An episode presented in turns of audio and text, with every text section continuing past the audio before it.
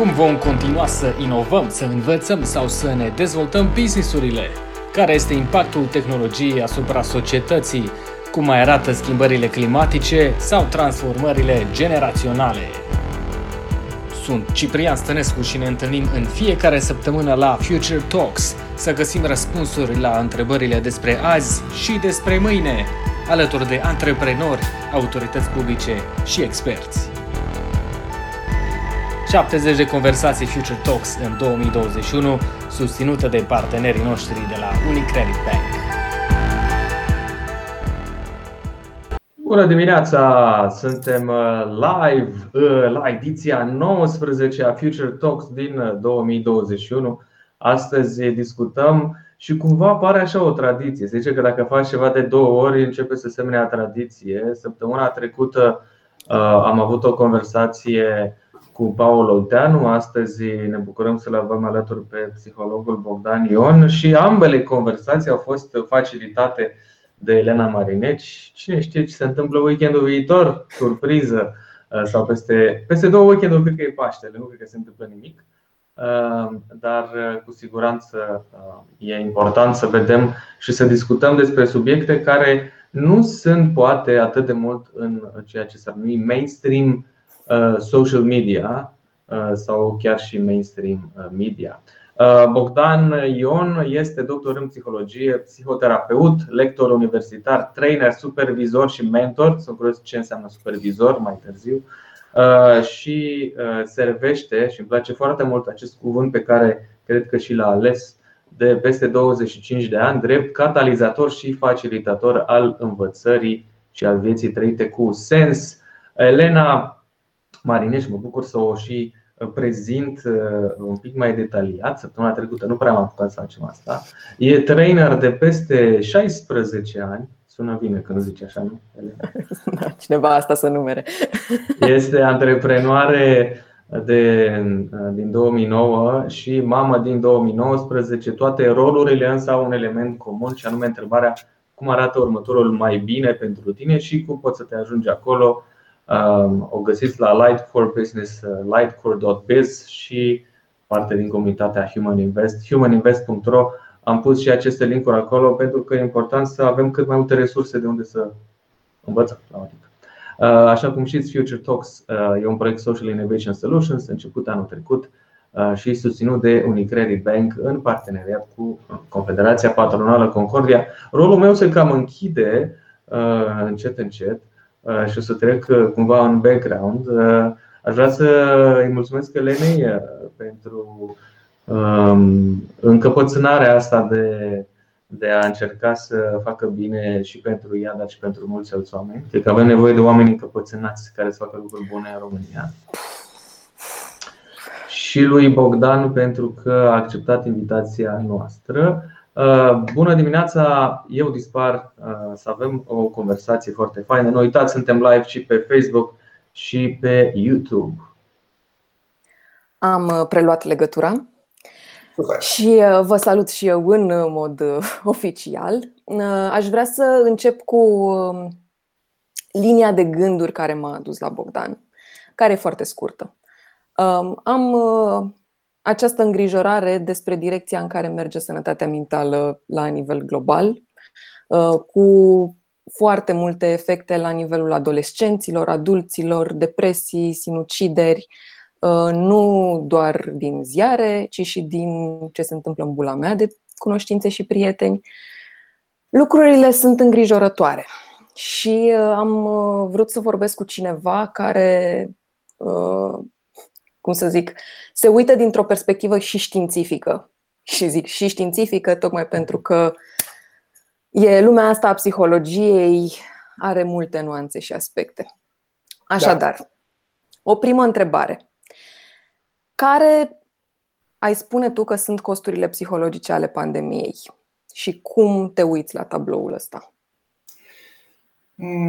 Mm, Cred că pe, pe tema asta s-a vorbit uh, destul de mult. Eu am să caut să fac mai degrabă o chestiune sintetică și poate, dacă ești de acord, să ne mișcăm către niște sugestii legate de cum să le facem față mai degrabă decât să le mhm. uh, um, intrăm în amănuntele uh, întoarcerii lor pe toate fețele și dintr-un motiv uh-huh. evident.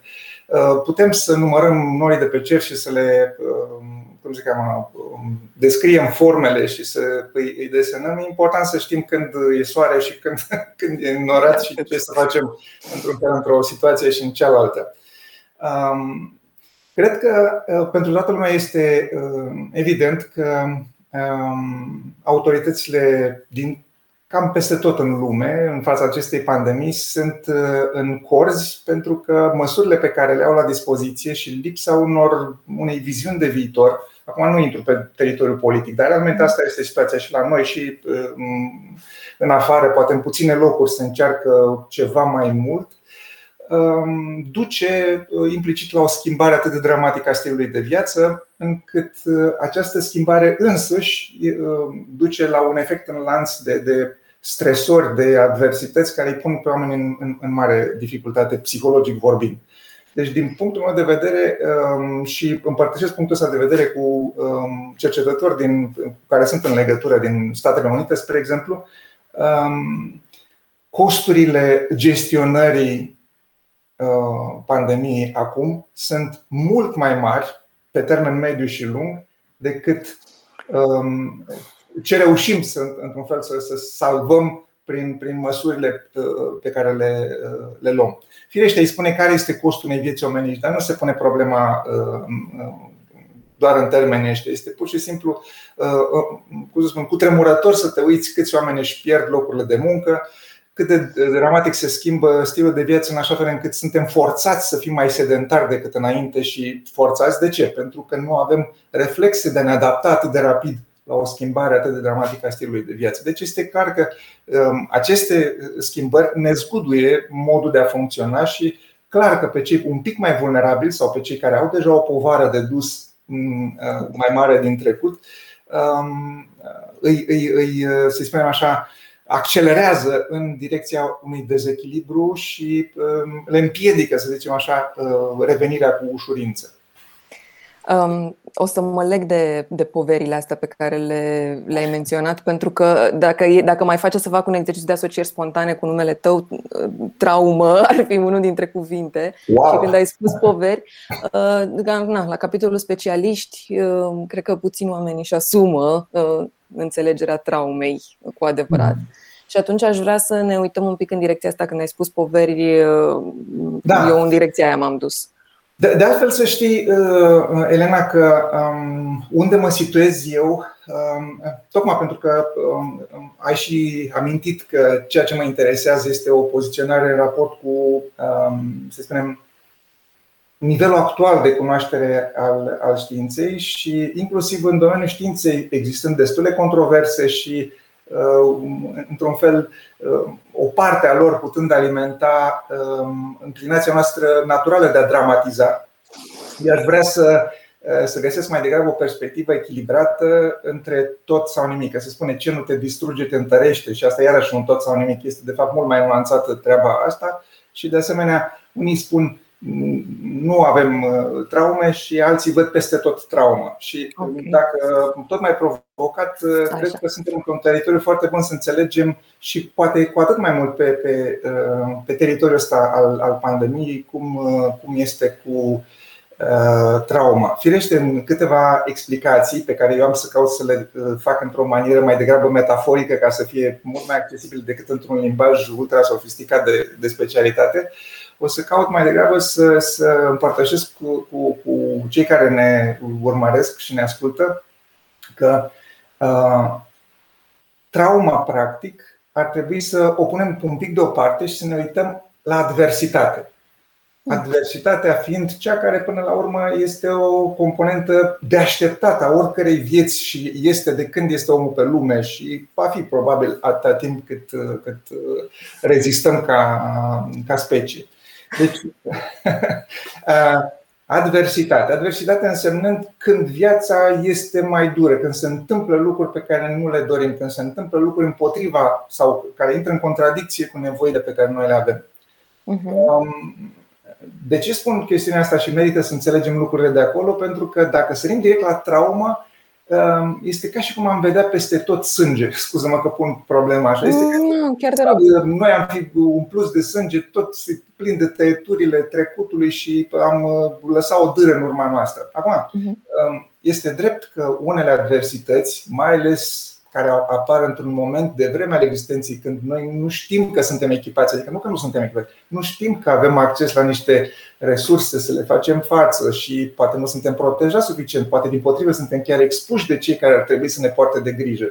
Dacă de la bătăi, abuzuri uh, și multe alte lucruri, într-adevăr pot crea niște efecte care să ne însoțească în funcționarea noastră până uh, târziu în viață, unele mai evidente și altele mai mascate.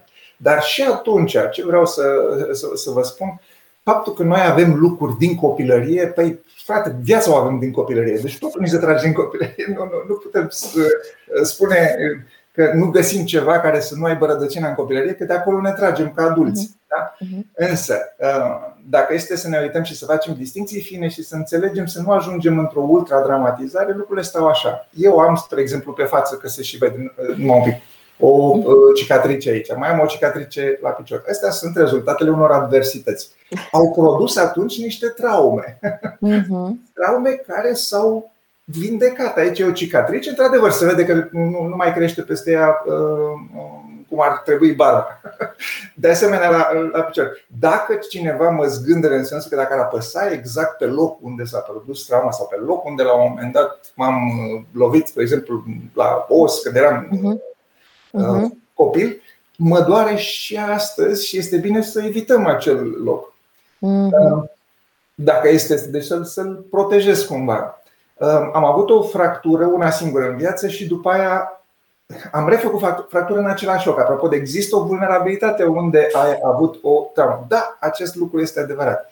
Însă, sângerăm noi tot timpul pentru că am avut traume, ducem o, o, o dâră cu noi în unele cazuri, da, dar mult mai puține decât ne-am putea imagina.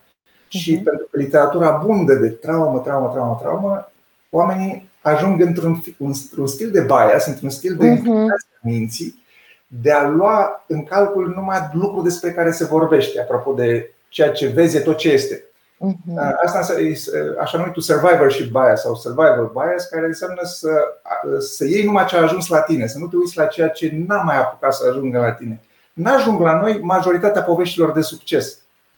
Deci peste 95, dincolo de 95% dintre situațiile de adversitate care pot cauza traumă sunt de fapt depășite fără traumă, ceea ce înseamnă că de fapt nota definitorie a umanității și a omului este uh, reziliența dată de resursele de adaptare pe care le avem și de, de, de capacitățile noastre de, de, de a ne mobiliza în fața adversității. Și asta e vestea bună, adică merită să luăm în calcul lucrul ăsta. Uh, acum, Uh, tu poți să mă oprești oricând și dacă cumva primești vreo întrebare, te rog să mă. mă așa. Dar vreau să mă asigur că ajung la oameni lucrurile astea, pentru că e important să înțelegem că a privi cu un ochi prea dramatic lucrurile îngreunează lucrurile, nu le ușurează. Noi vrem, practic, să trăim o viață care o trăim cu mai mult sens și cu mai multă bunăstare, inclusiv psihologică. Și faptul de a te uita cu un ochi prea cu un ochelar prea fumuriu. Uh-huh. Ceea ce se întâmplă în, în psihicul tău și la, la motivele și posibilitățile, zicem așa, de, de suferință, te îndeamnă câteodată să ajungi în, în postura aia de care vorbește de altfel și, și, și Buddha. Uh, cel puțin se atribuie uh, uh, lui Buddha o, o vorbă care spune durerea, nu este, durerea este inevitabilă, suferința este opțională. Deci, da. Mm-hmm.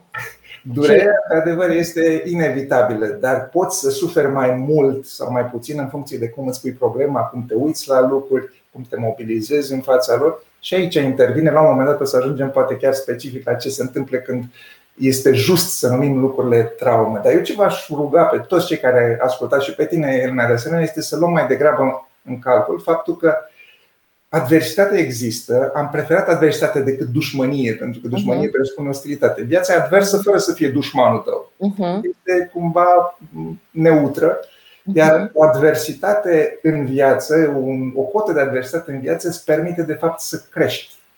E necesară. În lipsa adversității se momâiesc. Scuza, scuz-mă că n-am un, un Momâiesc e un cuvânt foarte bun, da. Da, deci um, majoritatea uh, copiilor uh, crescuți ultra păziți de, de adversitățile vieții sunt mai degrabă, ajung adulți neadaptați, mai degrabă decât niște oameni împliniți.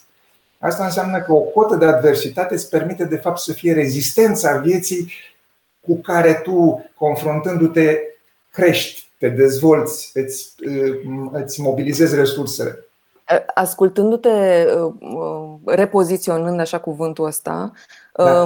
mă duc cu gândul la faptul că de multe ori poate costurile unei adversități da. sau traume sunt, de fapt, cresc în momentul în care nivelul de conștientizare este mai degrabă scăzut. Adică e, îmi imaginez așa ca și cum uh, e, sângerează într-un loc și tu nu știi și atunci pierzi semnificativ mai mult sânge decât ai mhm. pierde în mod normal. Mm-hmm. Și atunci vine să te întreb despre, despre uh, traumele sau uh, durerile sau uh, rănile pe care le ținem cu noi și de care nu știm cum mhm. am putea să ne dumirim că pierdem pe undeva energie. Uh, Aici uh, rezonăm foarte mult în, în, în întrebarea asta, pentru că noi putem pleca de la premisa că toți avem traume, spre exemplu, și că to- dacă investighezi destul, găsești ceva. Și uh, o să ajung imediat acolo, dar dăm voie să o iau printr-o, printr-un teritoriu metaforic.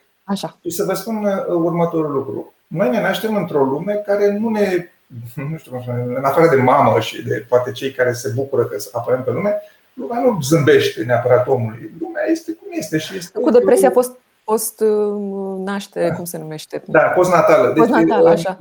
Până Nici și mama nu zâmbește.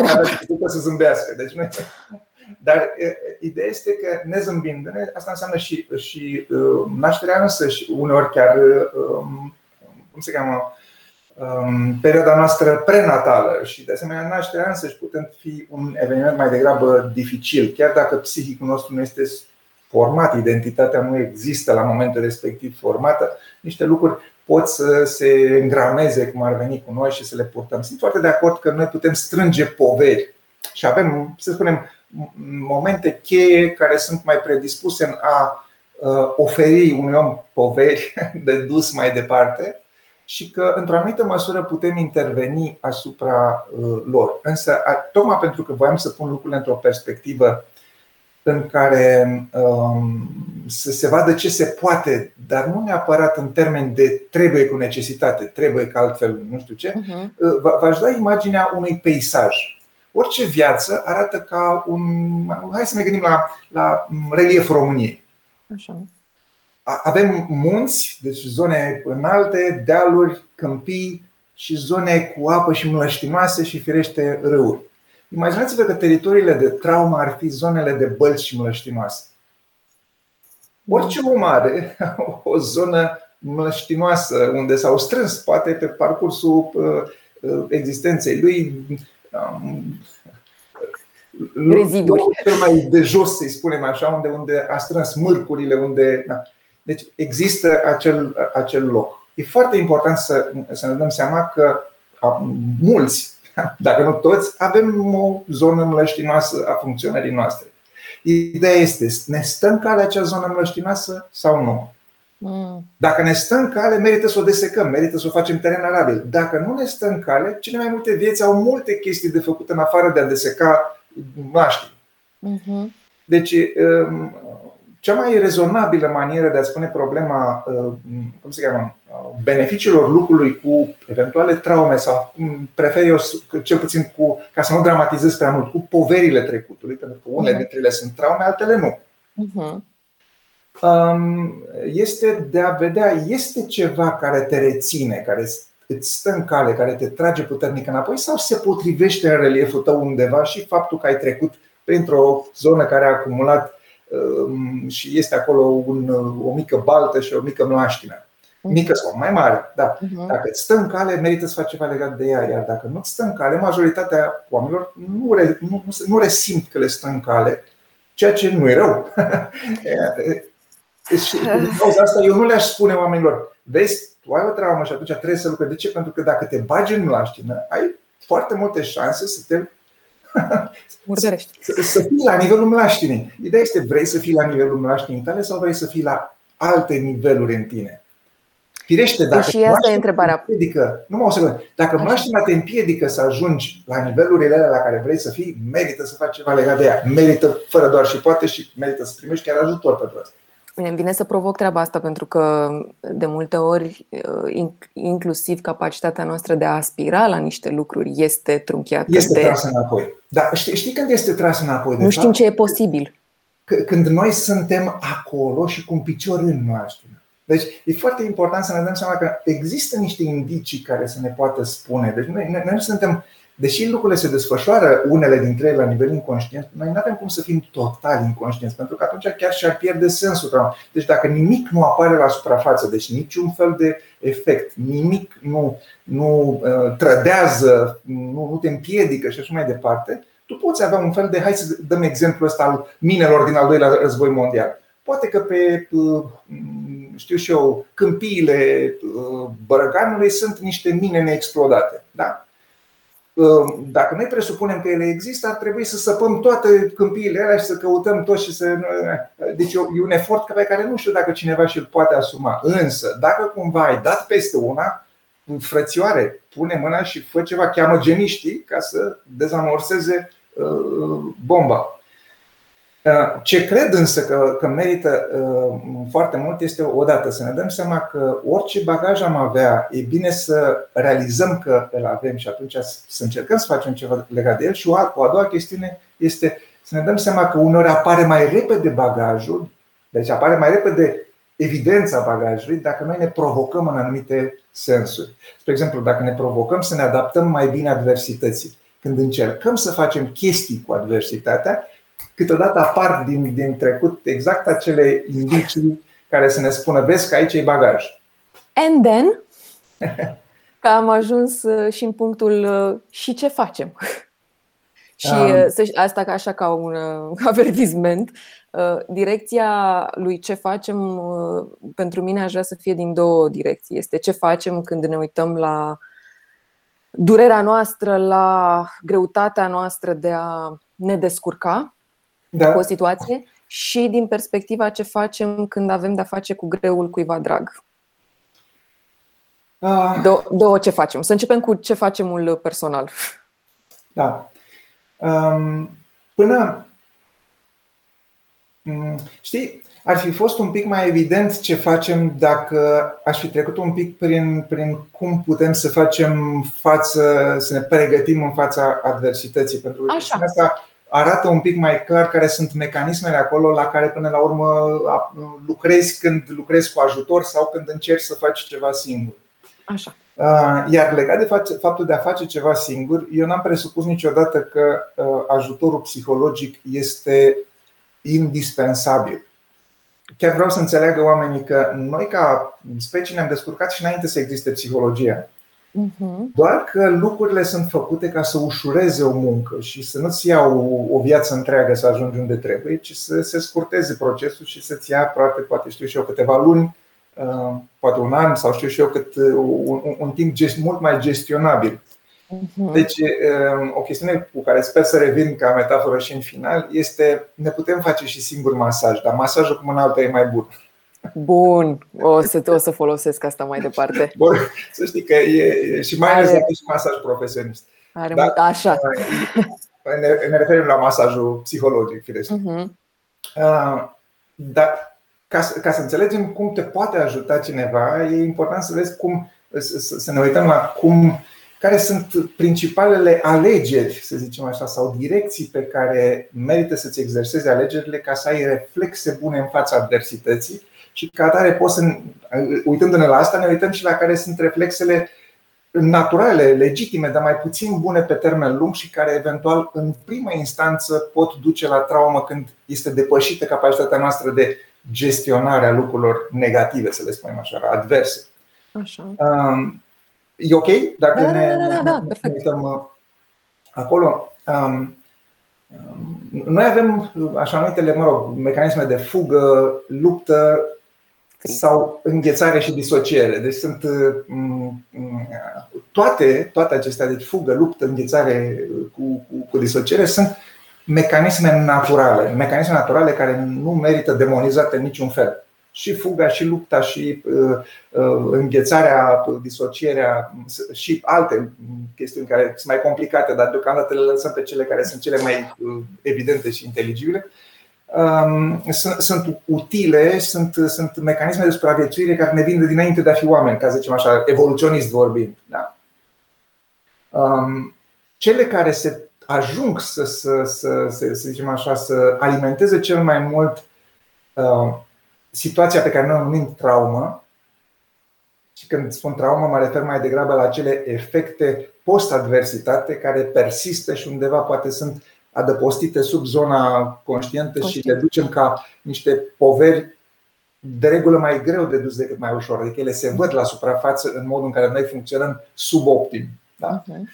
Uh, sunt uh, în special două, deși unul dintre ele tinde mai degrabă să, să alimenteze cele două. Cele două sunt acele de înghețare și disociere, deci cele care duc mai degrabă, să zicem așa, în direcția traumei, iar cel care alimentează sau, să zicem așa, ușurează, um, să spunem, um, mecanismele astea să, să, să, să fie cele favorizate, este cel de retragere. Deci, deși faptul de a fugi din fața adversității, de a fugă, mhm. este o chestiune logică. Dacă ești în fața uh, unei uh, amenințări iminente, faptul de a te retrage este cel mai logic lucru pe care îl poți face. Problema este a la lung. Ce faci a la lung? A la lung continui să fugi, dacă continui să fugi, lucrul ăsta nu-ți servește. A fugi din fața adversității constant înseamnă de fapt a te vulnerabiliza și a fi Știi cum, cum spun eu în, în, în terapie, când oamenii vin în, în consultații, în cabinet, le zic așa: unei probleme îi putem face spate sau îi putem face față. Uh-huh, uh-huh. Ai face spate înseamnă a fugi. Te tot încerca să te depărtezi de ea, să fugi de ea. Dacă îi faci față și sună altfel, ai face față, uh-huh, uh-huh. chiar dacă este împovărătoare, te descurci mult mai bine cu ea pentru că i-ai făcut față. Adică te-ai confruntat, te-ai apropiat, te-ai dus spre ea, uh, dar luptă. Confruntare, mm. luptă, apropiere. Hai să, să, să rezolvăm probleme. Deci, tendințele de retragere, de fapt, tind mai degrabă să lase neadresate chestiunile legate de disociere și înghețare și, în același timp, Poți să dai și un exemplu, pentru că adică mie mi-e mai ușor să te urmăresc cumva, da. sunt familiare da, da, cuvintele, da, dar. Uh, da, sigur, sigur, da. Uh, uh, nu o clipă să, să dau contraponderea Așa. lor și după aceea să trecem okay. la, la exemple. De ce este de făcut uh, pentru ca să crească reziliența, să-i spunem așa, sau capacitatea de a, de a face față adversității și asta de obicei se poate mult mai ușor când am depășit copilăria, să spunem așa, și eventual în copilărie am avut un anumit soi de uh, bune practici parentale, nu ferire în exces de către părinți. Și vreau să spun că tendința este a părinților de a-i feri pe copii. Și am să dau un exemplu inclusiv de la, de la mine, dacă vreți, legat de mm-hmm. spunem povești cu final nefericit, vorbim despre moarte cu copii, și uh, chestiunea asta ar, ar merita pentru că zic că are merită să vedem ce facem și pentru viitor, că tot mai invitați să mhm. discutăm despre viitor și mhm. viitorul sunt totuși copiii noștri care sper să facă față mai bine adversităților decât am reușit-o noi. Acum, um, dau un, dau un exemplu. Um, sunt, um, vreau să dau un exemplu care ține de uh, răspunsul natural care uneori poate duce la traumă și care, dacă unii dintre um, ascultătorii sau cei care ne urmăresc acum, îl pot identifica direct la el. Spre exemplu, în timpul cu tremurului. Unii oameni se tem direct și um, sunt îngroziți, fug sau caută să se adăpostească. Alții au uh, un anumit soi de înghețare și de disociere, în sensul că nu simt nimic, sunt, uh, au tendința de a se pune la adăpost și uh, îngheață, da? Uh-huh și după aia, după ce s-a terminat toată treaba, uh, îi vezi că tremură din toate încheturile. Uh-huh. Eu, spre exemplu, sunt din această a doua categorie. Deci eu uh-huh. mai mhm. degrabă am chestiunea de uh, amorțeală. Jumătate, jumătate, jumătate, în sensul că mă mobilizez pe moment, dar sunt în disociere. În sensul uh-huh. că nu simt, adică sunt bun, sunt bun la situații de genul ăsta, în sensul că mhm. bun la casa omului că mă mobilizez, este o, o chestiune ok. Dar nu sunt în contact foarte mult cu emoțiile mele și emoțiile vin în val după ce se întâmplă evenimentul și îmi dau mhm. seama uh ce am trecut, că e fie la accident, cu tremur sau altceva. Uh-huh. Ideea este că când suntem copleșiți, dar vedeți, eu vă dau un exemplu în care nu m-am simțit cu totul copleșit. Ce se întâmplă de obicei când omul ajunge la traumă este să perceapă o situație ca nerezolvabilă, neadresabilă, în care solicitările situației îl copleșesc cu totul. Spre exemplu, când o persoană ar putea să fie, știu și eu, um, abuzată, um, sequestrată uh, și mai departe și să simtă că nu are nicio putere și modul în care trăiește lucrurile să, să, să, um, să fie puternic marcat de, de sentimentul incapacității de a răspunde just uh, situației. Uh-huh. Sau momentul de dinainte de a ne forma noi identitatea în care nici nu știm foarte clar cum simte copilul ăla uh, mic, ci doar uh-huh. avem niște idei legate de ce ar putea să se întâmple acolo. Uh-huh. Deci, uh, ăsta ca, uh, ca exemple de, de mecanisme ca să le înțeleagă um, um, oamenii care ne ascultă. Dar dacă este să ne uităm care ar fi răspunsul, atât în cabinet când adresezi o chestiune legată de trecut, cât și când te pregătești în fața adversităților viitoare pe care trebuie mai degrabă să le uh, prevezi că vor fi decât că nu vor fi. Deci, cel mai oricât de optimist ai fi, um, maniera justă de a, uh, de a pune problema este așteaptă cei mai bine și pregătește-te pentru cei mai rău. Ok. și asta cum? Și asta cum? Uite, uh, sunt câteva chestiuni. În primul rând, expune-te la o doză de adversitate. Deci asta înseamnă că expune-te la dificultățile vieții. Caută să te pui în situații dificile. Firește, cu măsură, dar caută să te pui pentru că dacă nu te pui, nu inoculezi. Este ca și dacă vreți, gândește-te la vaccinare. Mm. Te vaccinezi cu dificultate. Mă rog, ok. Îmi cer scuze pentru handicap, dar asta e. Doza optimă de vaccinare de, da, deci de adversitate. Este, te poți vaccina cu adversitate. Mm. Și firește, nu te va apăra în fața orice, deci nu o să poți să stai în fața trenului și să îl oprești cu pieptul. Dăm niște exemple din cum pot să vaccinezi copiii, cu tot ai adus subiectul ăsta și Super. poate. Mersi, să știi că accept cu mare plăcere. Dar în primul rând să, să, să dau din casă. Așa. Cu Elia mea, cu Elisa, care are acum 11 ani, se întâmplă că mergeam la bazin, cred că era la vreo 4-5 ani, 5 ani, cred că 4-5 ani așa.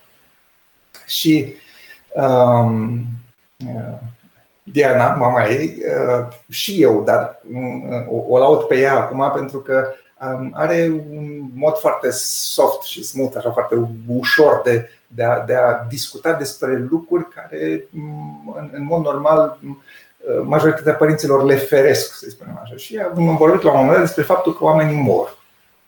Despre moarte, oamenii mor, ce se întâmplă când mor. Mă rog, fără neapărat poveștile legate de um, um, inspirate de uh, religie sau de basme sau de uh-huh. tradiții, ci faptul că mor, mai zici, că se termină viața.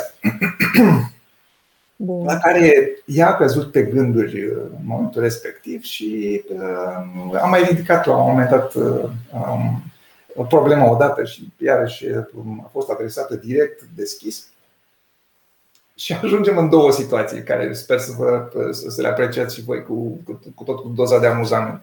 Una în care zice, tati, um, lucrurile se vor întâmpla cam așa. Întâi va muri bunicul Dor, fiind tatăl meu care este cel mai în vârstă. După aia va muri um, um, bunicul celălalt, după aia va muri bunica, după aia vei muri tu, după aia va muri mami, după aia voi muri eu și după aia va muri copilul meu.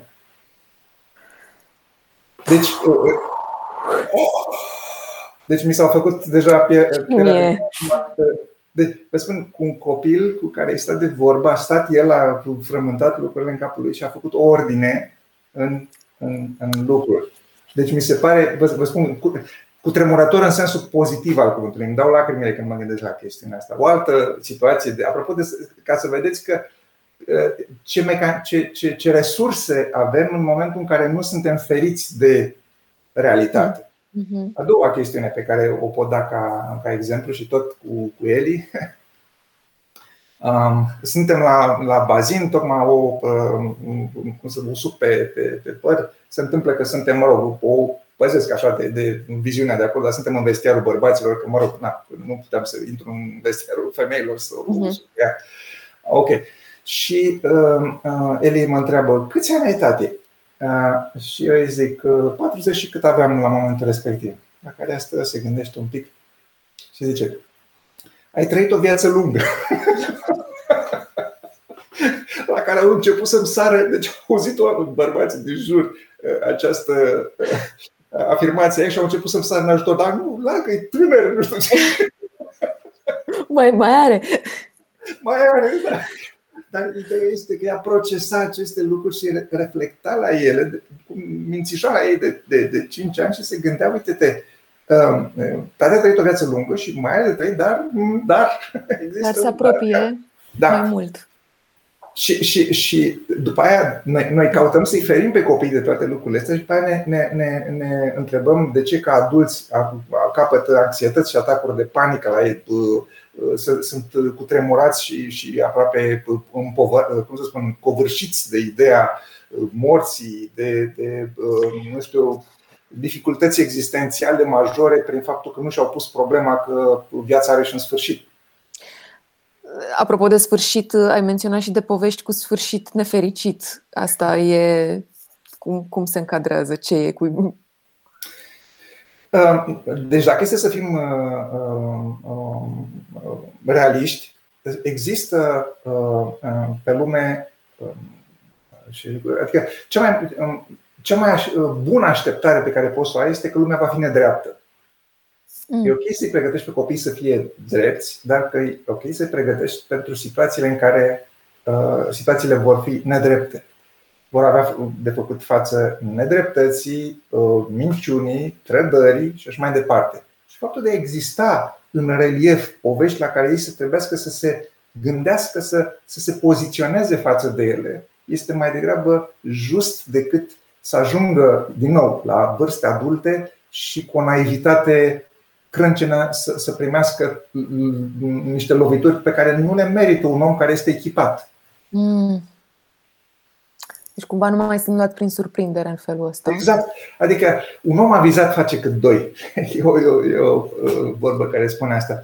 Faptul de a lăsa copiii să se avizeze legat de chestia asta, de a-i lăsa să se certe, de a-i vedea și din soții în mâhnirea lor că au fost trădați sau că uh, prietena care ți era cea mai bună până la urmă s-a adus și uh, este mai degrabă mm, prietenă și s-a distanța de tine și este uh-huh. prietena al cuiva alte lucruri de genul ăsta care, într-un fel, îl trec pe copil printr-o, printr-un teritoriu de suferință necesară pentru a înțelege cum funcționează lucrurile și, uh-huh. și utilă pentru ca să poată să se deschidă către cum este viața cu adversitățile ei. Deci. Da, mă pui pe gânduri. Da. Um... mă bucur. Deci, dacă, dacă are deja efectul ăsta, uh, eu, eu gândesc despre mine că sunt uh, o mamă care are destul de multă uh, toleranță la suferința copilului, în sensul că nu mm. fug de ea dacă, este, dacă e greu. Da. Dar uh, partea asta cu povești cu final nefericit, al expune la niște contexte în care chiar să proceseze poveștile astea, mi se pare foarte, foarte bogat de sens. Așa. Eu nu spun că trebuie. Deci cred că um, ai, ai, am dat niște exemple mai degrabă de cum s-a întâmplat să facem și uh-huh. sunt oameni care trebuie în primul și în primul rând. Adică până la urmă, ca să poți face ceva cu copilul, trebuie să facă adultul. Și Așa. dintre dificultățile copilului sunt dificultățile adultului, de fapt. Bun. Da, chiar mi-aduc aminte că eram uh, la o, la o prezentare de a unei colege de-a ta, uh, de altfel, și uh, cineva din public a întrebat, cea mai grea întrebare pe care am primit-o de la fimea, zice, Uh, cum îți faci prieteni? și colega ta zice, păi noastră cum vă faceți prieteni? e... Ce e greu la întrebarea asta pentru copil? și uh, revin atunci la întrebarea pentru adulți. Da. Uh, um... Ce facem noi cu vaccinarea, cu adversitățile?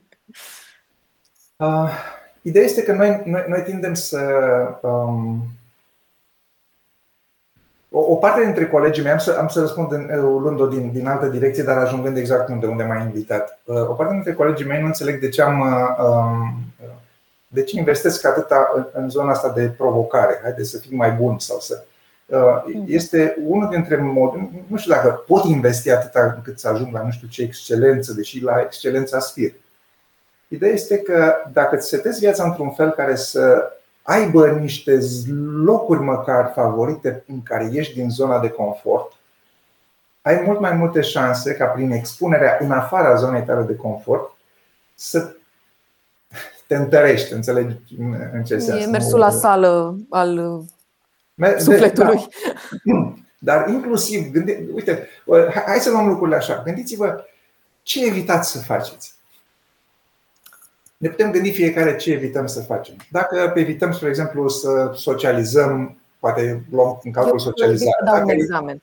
Uite, da. Ia, mă, mă exact. Dacă evităm să, să ne expunem la uh, situații de evaluare. Dacă, și ideea e nu să te arunci cu capul înainte, pentru că până la urmă uh, dovadă de curaj nu este faptul de a te băga în cușcaleului de, nu, nu, nu asta căutăm, ci mai degrabă de a sesiza teritoriile care sunt mai degrabă pentru tine no-go sau mm. nu vreau pe acolo și a căuta să te întreb care ar fi un pas care mă apropie mai, mai mult de, de zona asta pe care prefer să o țin la distanță. Și faptul de a, măcar în, în joacă, de a te juca un pic de dificultatea, de a te expune mm. jucăuși, pentru că dacă faci lucrurile prea în serios, după părerea mea te arți și după aia eviți și mai tare. Astea sunt e una dintre ideile pe care le am legate de, de a merge pe direcția adversității. De asemenea, faptul de a um, um, te deschide legat de lucruri de, în legătură cu care nu te-ai deschis niciodată. Și aici, firește că nu, nu mă refer numai, poate către prieten, nu neapărat către un psiholog, dar un psiholog, să zicem așa, o poate face după o poziție, se poate asista în legătură cu deschiderea după o poziție, pe de o parte mai neutră, pe de altă parte profesionistă, deci fără să interfere cu propriile uh, lui uh, agățăminte și valori uh, în, în procesul tău.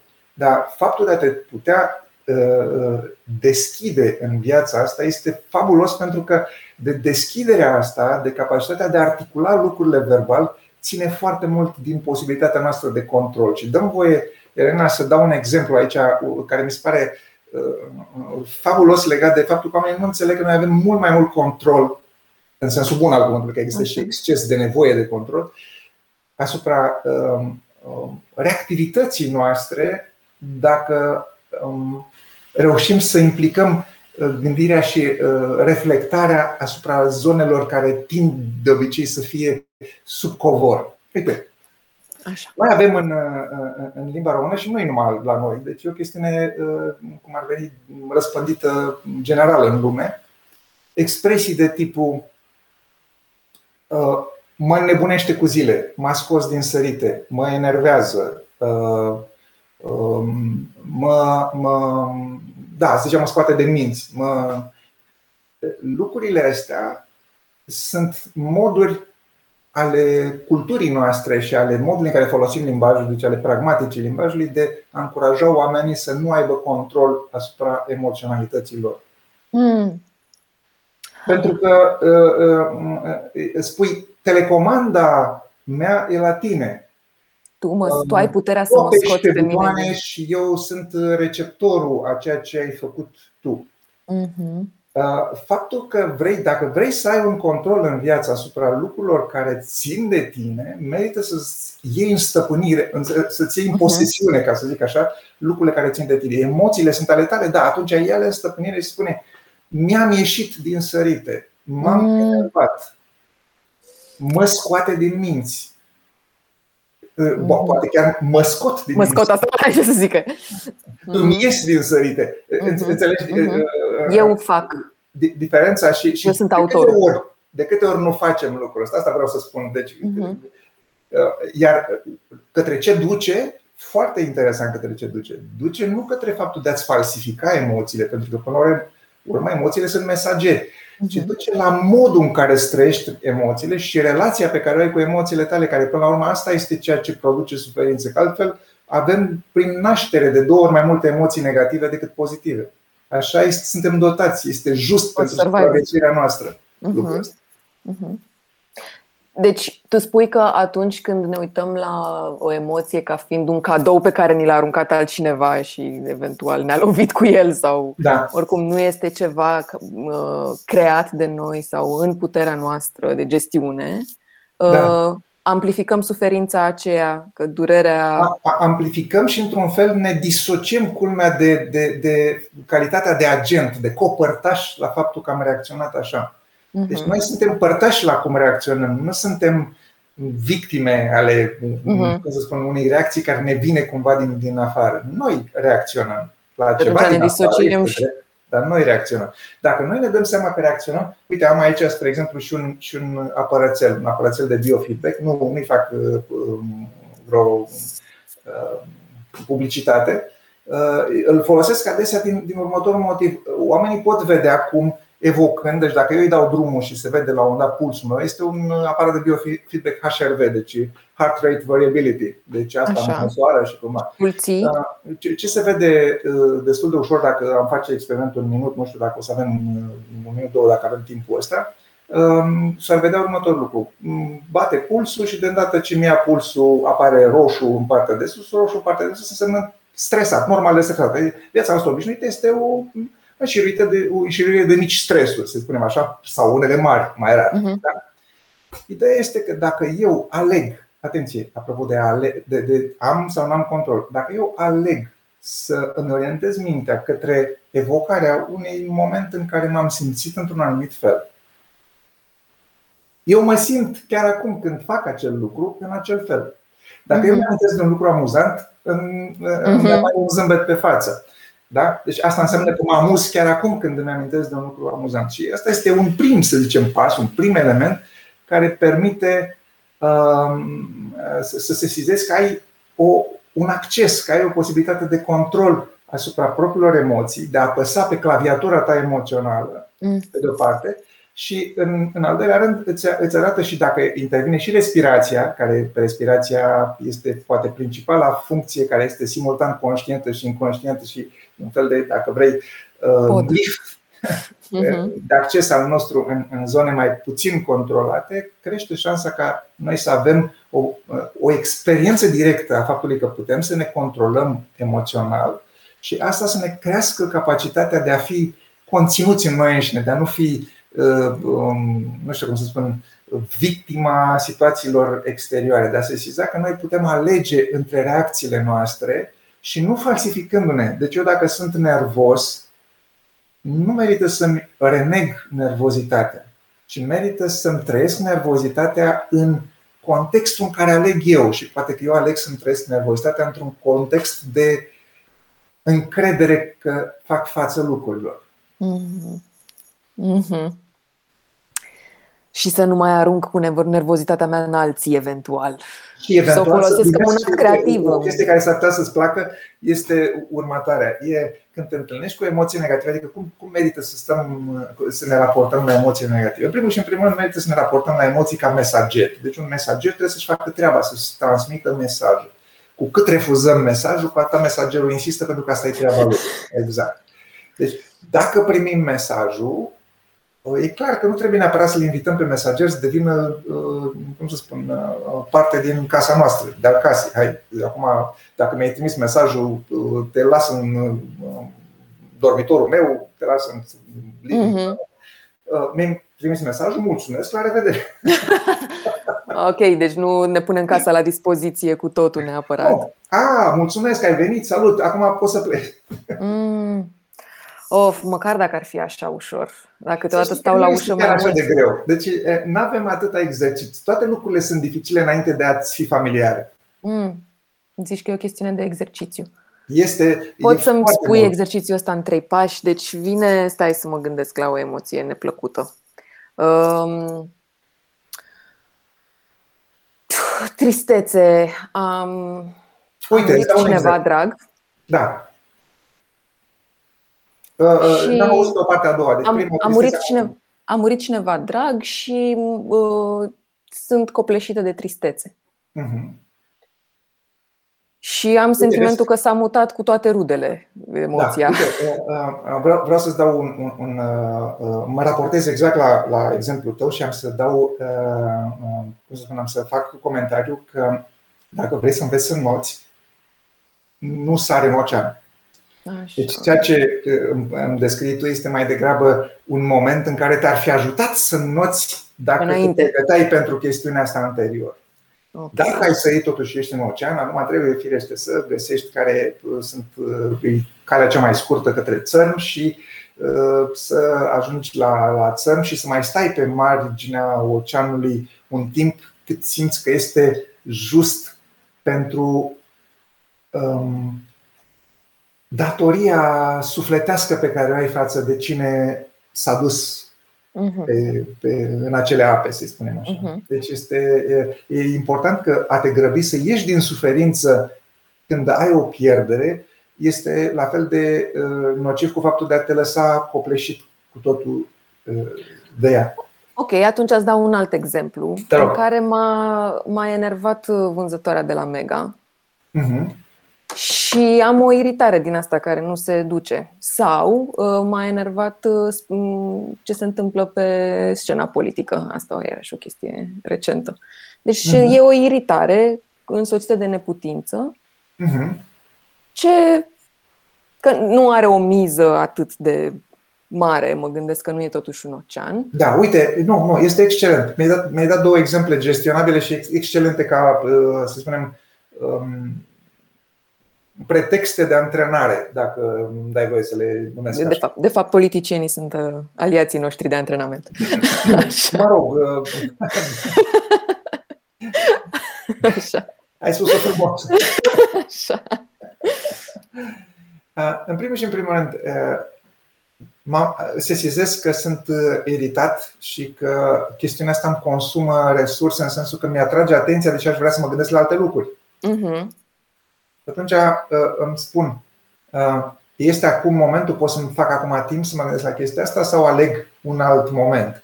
E foarte important lucrul ăsta. Uh, alegerea momentului în care eu fac, mă, mă, mă confrunt cu ceva din emoționalitatea mea e o chestiune care stă în puterea mea. Deci am mm. încercat-o cu o mulțime de oameni în cabinet și în afara cabinetului legat de mă frământă chestia asta, mă nu știu ce și spun când ai zice că este optim în cadrul unei zile, uite, în ziua asta, când ar fi optim în afară de discuția pe care noi o avem acum, să dai atenție lucrurilor astea și să spui, uite, acum e momentul să apăreți, acum e momentul ca senzația să fie cu mine. Și cheamă când simți că e, e, e, dacă este să te gândești ca, la ea ca la un servitor, ca la un vasal, uh-huh Mhm. Cheamă-ți vasalul când ai timp pentru el. Uite, când ai. Deci la. Da, fă timp pentru el. Asta e. Fă timp pentru el. Deci dacă uh-huh. tu eviți, practic ai pierdut. Uh, Intră pe geam, cum scrie. Meciul, meciul yeah. uh, um, cum să spun, uh, meciul antrenamentului. Pentru că, de fapt, mesagerul va intra în continuare pentru că e treaba lui să intre și nici n-ai făcut chestiunea pentru că tu ai vrut. Deci n-a fost sub controlul tău. Dacă este să fie sub controlul tău, uite, mă gândesc că seara, nu seara foarte târziu înainte de culcare, pentru că altfel e posibil să mă viziteze mai mult decât ar fi cazul. Poate înainte de masa de seară, să spunem așa, să-mi rezerv 5-10 minute să mă gândesc la situația aia, să simt, să mă las să simt, să mă las să simt. Foarte important lucrul ăsta. Să mă las să simt e o chestie foarte abstractă. Da, numai că știi ce se întâmplă. Eu, uh, uh, cea mai bună manieră în care transformăm acest abstract în concret este să-ți imaginezi. Așa. Imaginează-ți că ai fi într-un parc și că emoția ta e pe bancă și că te așezi pe aceeași bancă cu ea.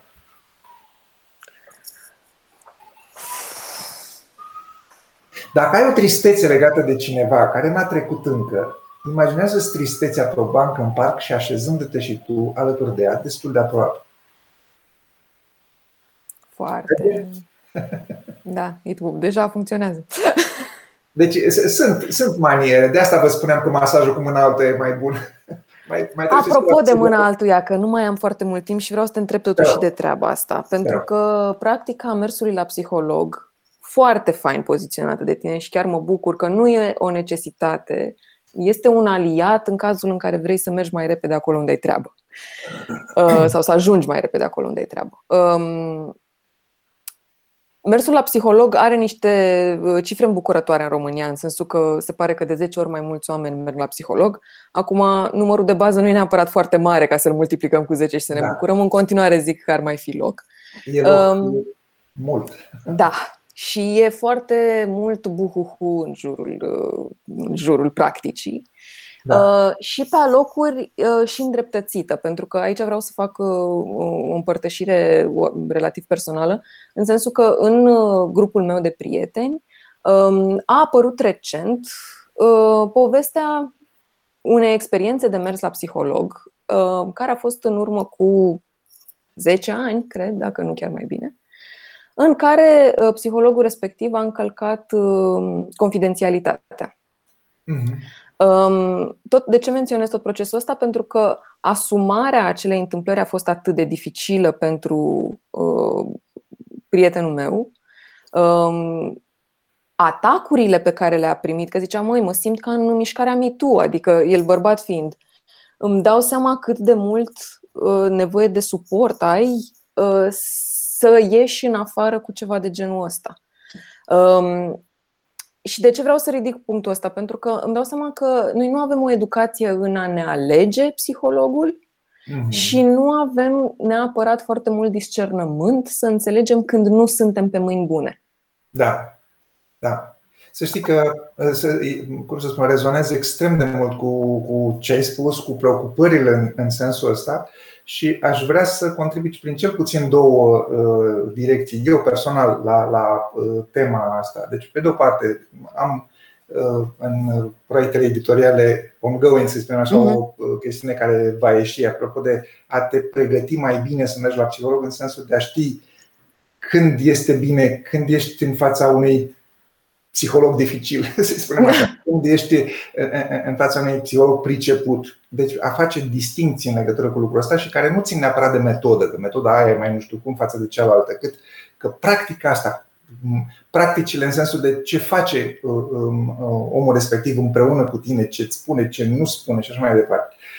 Uh, iar a doua să fie o chestiune legată de și care se bazează pe, pe ce am spus anterior, cu un om avizat face cât doi, Uh, un, un, un site în care uh, se servească ca pregătire a omului care vrea să se ducă la o ședință. Dacă te duci pregătit hmm. la psiholog, după părerea mea, beneficiezi mai bine și ești și mai cu, cu mai mult discernământ apropo de ce îți propune, ce face și cum face uh, specialistul pe care îl alegi. La ce te uiți când spui pregătire? Dăm, dăm niște.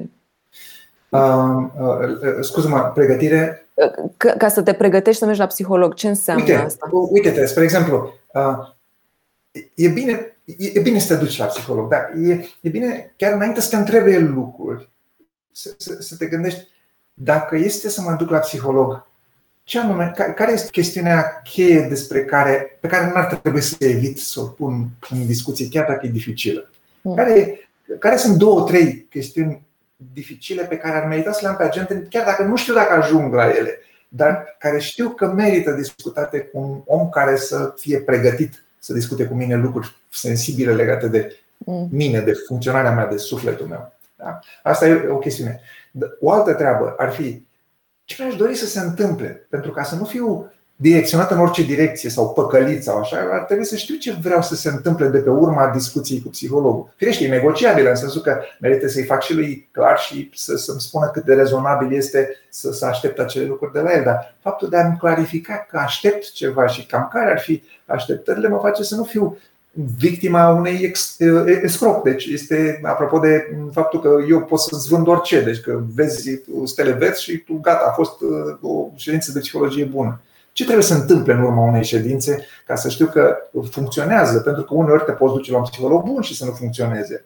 Adică trebuie să mai cauți, adică să găsești pe mhm. persoana potrivită pentru tine. Uh-huh. Cum să faci chestiunea asta să nu pierzi mult timp dacă n-ai găsit persoana potrivită?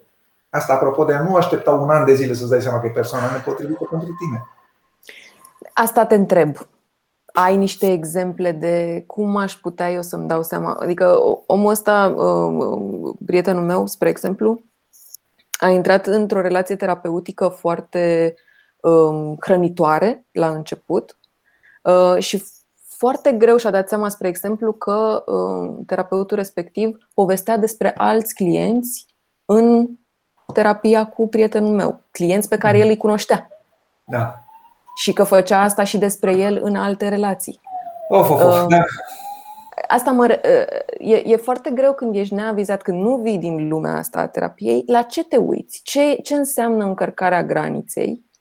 Da. Vezi tu, uh, tu, tu mi-ai dat exemple mai degrabă fine și mai dificil de făcut uh, din start și la care documentarea ar trebui făcut un pic mai pe lung și în același timp care nu pot fi rezumate în două cuvinte acum pe finalul discuției noastre. Mi-e teamă că mă provoci și că nu o să poți face față provocării dacă îi dau drum. Ok, deci nici măcar câteva exemple nu, nu vrei. Nu, ce, ce pot să spun este că nu poți anticipa că cineva va încălca confidențialitatea sau nu. Din păcate, chestiunea asta este, nu se vede în ochii cuiva. E o chestiune mhm. care, uh, odată ce apare, ar merita sesizată pentru că este o încălcare uh, deontologică gravă și mhm. uh, respectivul psiholog, dincolo de faptul că riscă ce riscă, dar ideea este că dacă nimeni nu atrage atenția asupra erorilor, erorile vor persista. Deci este exact așa cum este just să, să, să uh, împărtășim, dacă sunt situații, spre exemplu, de, de abuz, să, să facem cunoscute autorităților, spre exemplu, că sunt lucruri legate de abuz, pentru că abuzul nu dispare pur și simplu, gen. Da? Hmm. Hmm. Și unde? E dificil, oamenii nu-și asumă cu ușurință. Apropo de. Um, e dificil, știu, da. Cineva m-a tratat prost ca psiholog și eu, uh, decât să-mi pierd timpul și și așa m-am simțit vulnerabil, nu știu ce, de ce să-i fac plângere deontologică? Și eu spun, merită făcută plângere deontologică pentru că acel om să fie cum să spun, să coste faptul că a făcut acel lucru și să tindă mai puțin să-l facă pe viitor cu alți clienți. Adică ești în avantajul nu numai a unei chestiuni um, pe care o fac pentru mine, ci pe care o fac pentru mine și cei care vor fi în locul meu cu acel om. Ok, um, deci ca recomandare să fie o plângere și ca um, indicii despre unde ne uităm și cum căutăm, ai ceva? Uite, uh, uh, indicii, deci uh, în primul și în primul rând, e foarte important să discut cu o persoană cu care nu mă simt judecat. Dacă mă simt judecat, țintă a unor judecăți, eventual foarte devreme și eventual repetat, uh-huh. este unul dintre lucrurile de alertă care spun nu ești în Uh, în colaborarea potrivită. Chiar dacă sunt chestiuni reprobabile pe care le-ai împărtășit cu un psiholog, uh, este foarte important să simți că psihologul respectiv nu că îți dă binecuvântarea, ci că înțelege din ce postură uh, cum să spun, în ce postură ai fost și caută să te asiste în legătură cu a străi inclusiv sentimentele de vină sau celelalte, uh-huh. fără să pună el, fără să se situeze el într-o instanță morală sau să uh-huh. se uite jos la tine sau să te uh-huh. facă să te pună într-o postură uh, umilitoare, să spunem așa. Uh-huh. De asemenea, adică dacă, dacă, să-și dea ochii peste cap da, sau să dacă, uh, râdă. vorbește prea mult despre el însuși, este uh-huh. no-go. Da? Deci, vă, vă spun că se întâmplă chestia Da, da, da, păi de asta, de asta te rugam să dai exemple, pentru că îmi dau seama că în practică oamenii uh, dau peste așa ceva dar nu da. au neapărat un, o riglă să-și dea seama e ok, nu e ok. Mhm. Bine ai venit, Ciprian. Revenit. Ne arăți că e timpul să încheiem. Asta e mesagerul. Da, și ai și microfonul oprit, așa că pot doar să ghicesc. Ce zici? Da, trebuie cu microfonul ceva, că am, am perceput și eu. Da, mă mai străduiesc încă cu mișcările buzelor, nu-mi iese. E mai bine acum? Mai bine. E da, da. Vroiam să zic că pare că s-a terminat, dar pare mai degrabă începutul unei uh, uh, prietenii care s-ar putea să fie chiar și frumos. Să nu zicem de dinainte, să nu punem value on it. Mulțumesc foarte mult, eu mi-am notat câteva lucruri. Aveam eu o întrebare la final scurtă către Bogdan. Cum, dacă Bogdan merge la psiholog, unu. Da. da, da. Și cum. Merge, merge la psiholog când, când uh, simte nevoia. Nu, nu o face cu ușurință în perioada asta, fiind o persoană foarte ocupată. Dar în același timp vreau să, aș vrea să nuanțez aici. E foarte important pentru un psiholog să meargă eventual la un psiholog sau să facă și alte lucruri care să-i permit un fel de igienă de sine, de uh, a, a avea grijă de sine. Și, fac. și, și dacă Bogdan Ion ar merge la. Dacă uh, omul Bogdan Ion ar merge la psihologul Bogdan Ion. Care ar fi cea mai uh, utilă întrebare pe care i-ar putea pune psihologul? Uh, cea mai uh, utilă întrebare a psihologului Bogdan Ion către omul Bogdan Ion care a venit la psihologul Bogdan. Da. Da. De asta îți îl prezint pe Ciprian.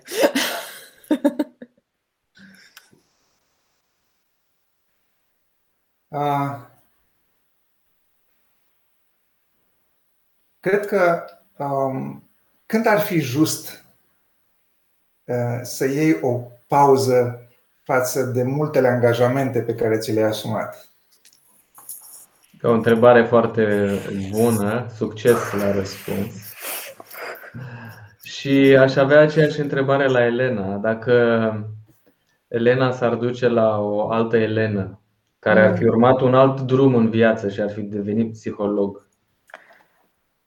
Psiholog sunt, că am terminat facultatea de psihologie. Cum e Bogdan? Așa. Ce întrebare i-ar pune psihologul Elena Marineci, uh, absolventului Elena Marineci, absolventei? O să-ți răspund foarte rapid pentru că e o întrebare în engleză care mă, pe care o am cu mine deja de câteva zile. Mm-hmm. E What are you unwilling to feel? Sau uh, mergând pe metafora lui Bogdan, pe ce băncuță mă tot învârt să mă așez? Păi, vă urez La, la ce preferi să faci spate? Ceea ce? Ce ai zis? La ce preferi să faci spate? Da, da, da, exact, exact, la ce fac spate. Vă urez tuturor să vă găsiți, dacă nu un psiholog extern, măcar unul intern. Căci dacă nu ne punem noi întrebări, cu siguranță e mai greu să primim din altă parte. Mulțumesc tare mult, Elena și, și Bogdan. Ne revedem în săptămânile următoare Sperăm cu Elena și alți eh, invitați de eh, calibrul acesta. Eh, ne-am bucurat să, să găzduim conversații importante și cred că și cei, acum sunt 56 de oameni care se uită la noi, au fost și mai mulți și mai puțini. Cred că și ei și-au pus întrebări și cred că dacă plecăm cu mai multe întrebări dintr-o conversație, înseamnă că a fost o conversație foarte bună. Mulțumesc de invitație și a fost uh, realmente o plăcere uh, cu voi ca interlocutori. Bine, toate cele bune, să avem un weekend liniștit. Elena, închide tu cu ceva. Că că mai vrei să zici ceva. Um, o să vă zic tot în engleză pentru că mi-a plăcut asta cu să plecăm cu întrebări. I prefer questions to answers because a question opens my mind in a way that an answer shuts it down. Deci, foarte frumos, foarte care frumos. sunt întrebările? Pentru cine nu a înțeles ce a zis Elena, uh, Google Translate is always Bine, mulțumim tare mult să avem un uh, ce azi duminică. Nu știu la ce te aștepți Weekend fain în continuare și o săptămână spornică. Să ne facem. Ciao. Da.